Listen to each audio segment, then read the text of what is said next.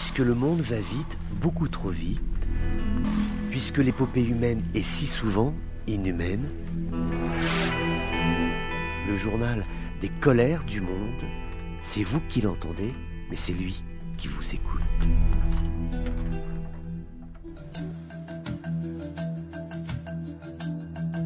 Bonjour à tous, bienvenue dans ces colères du monde. Quelques éléments de précision nous viennent d'Alger concernant le futur remaniement ministériel. Il sera d'importance, ce sont au moins sept ministres qui pourraient être remplacé ou bien changer d'affectation. Et même l'actuel Premier ministre, Aymen Ben Abderrahman, pourrait se retrouver remercié à la faveur d'une autre nomination, mais pour l'instant, pas d'éléments officiels.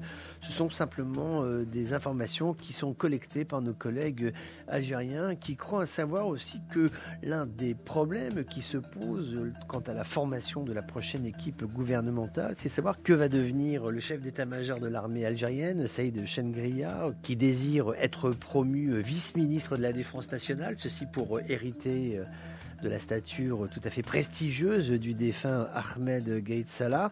Maintenant, est-ce que le président Tebboune peut souscrire à ce type de demande au regard de l'âge tout à fait avancé euh, de l'actuel chef d'état-major de l'armée euh, algérienne? C'est aussi envoyer un signal hein, de la continuité euh, des hommes du FLN dans l'appareil d'État algérien. Est-ce que le président Tebboune n'aurait pas intérêt aujourd'hui à renouveler ses effectifs, peut-être ouvrir le spectre politique à des hommes qui soient moins du sérail C'est en tout cas une des questions qui est étudiée actuellement par le chef d'État algérien. En Tunisie, toujours la question des personnes retenues, euh, celles qui sont arrêtées pour avoir tenu des propos qui ne convenaient pas au palais de Carthage. C'est le cas de l'ancien député du Parlement qui a été dissous, euh, Lotfi Ali.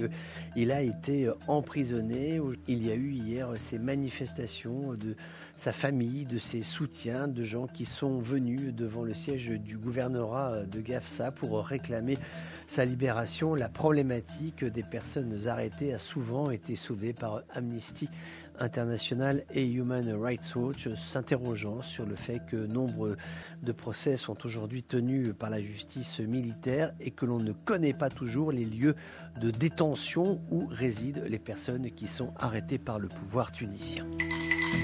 C'est une bonne nouvelle pour la Mauritanie qui est sur le point d'être guérie, entre guillemets, de la pandémie du coronavirus. C'est vrai que depuis un mois, nous rappellent les observateurs sur place, le bulletin sanitaire du ministère de la Santé annonce zéro décès et le nombre de contaminations par jour n'excède pas les une à deux personnes. C'est quasiment euh, absolument infime. D'ailleurs aussi, ce sont des chiffres assez excellents qu'on retrouve au Maroc où vraiment on retrouve aussi du euh, zéro décès euh, par jour. Maintenant, pour revenir à la Mauritanie, c'est la fin d'un épisode sanitaire qui aura été somme toute assez contenu. La Mauritanie ne fait pas partie des pays du Maghreb qui auront été durement touchés par le Covid-19, mais il n'en reste pas moins que celui-ci a dû mettre en place des mesures de confinement. Il y a eu euh, des difficultés économiques qui ont été euh, causées par la pandémie, par l'arrêt des activités, en tout cas de certaines activités euh, dans le pays. Toutes les nations dans le monde en ont souffert, la Mauritanie aussi. Il y a eu ces aides qui ont été apportées par la Chine, qui sont des aides tout à fait importantes, qui ont permis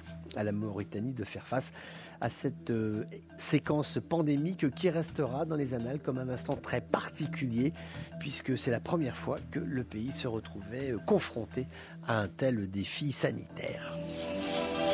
La colère, la stupéfaction, euh, le désespoir aussi. 40 000 enfants syriens qui étaient dans des écoles euh, dans le nord euh, du pays, eh bien, ils vont rentrer chez eux puisqu'il n'y a plus d'argent. L'aide humanitaire que le gouvernement britannique allouait à la Syrie, cette aide humanitaire a été réduite de 69%. C'est une mesure qui avait été annoncée l'année dernière. Elle rentre en application aujourd'hui avec des effets concrets comme celui-ci de ces enfants donc, qui appartenaient à 133 écoles qui vont ou fermer ou réduire considérablement leurs activités, étant donné qu'il n'y a plus d'argent en caisse et que rien, absolument rien n'a été prévu pour remplacer euh, cette baisse de revenus. C'est tout à fait euh, regrettable déjà que la Grande-Bretagne prenne cette décision, somme toute assez glaciale, décision budgétaire actant le fait qu'il n'y a pas de solution politique qui se dessine en Syrie, donc ça ne sert à rien, pensent les Anglais, de mettre de l'argent en Syrie. Maintenant, il aurait quand même été de bonne loi que de penser à des solutions de substitution, ce qui visiblement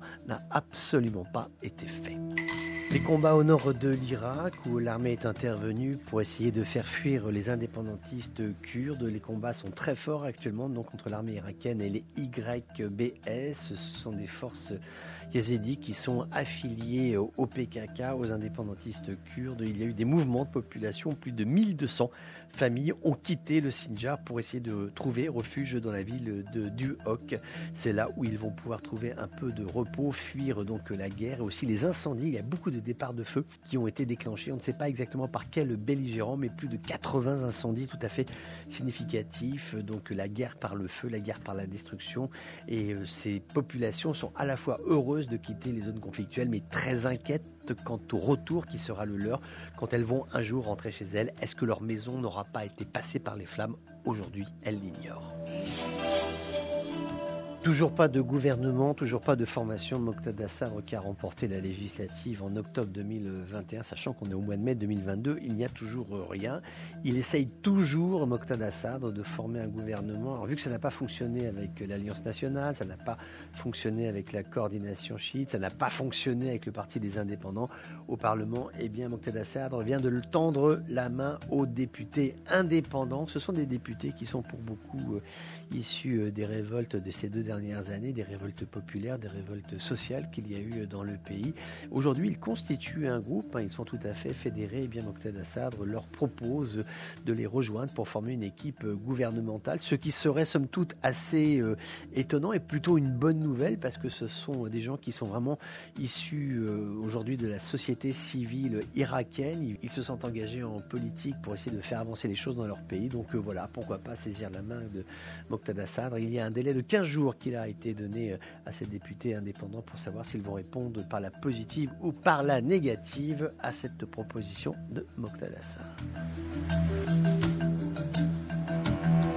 À chacun ses, à chacun ses colères, à chacun ses colères. Colère, colère, colère, colère, colère. À chacun ses colères.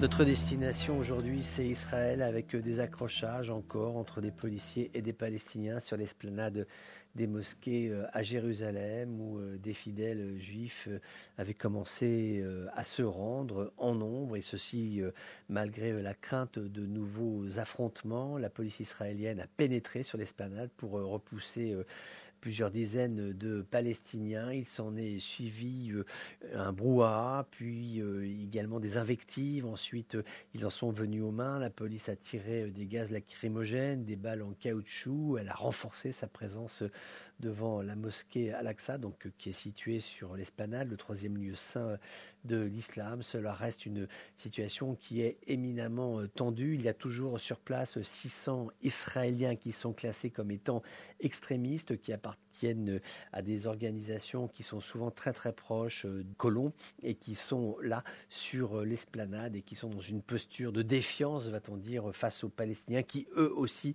sont dans une posture de résistance face à cette provocation, car cela s'apparente bien à une provocation. Donc on le voit toujours, un climat très tendu, un climat de tension larvée qui euh, demeure euh, en Israël, difficile, euh, même si au-delà des états-majors du Hamas, du Fatah, de l'état-major politique israélien, l'état-major des armées, les forces de sécurité, même s'il y a des canaux qui peuvent exister sur le terrain, au niveau de la base, il y a aujourd'hui un ressentiment, peut-être même une haine mutuelle de part et d'autre qui s'exprime avec des situations comme celles que nous vivons aujourd'hui dans la ville sainte de Jérusalem. Voilà, c'était les colères du monde d'un jour comme les autres, mais qui n'étaient pas tout à fait comme les autres. On se retrouve bientôt pour d'autres colères du monde.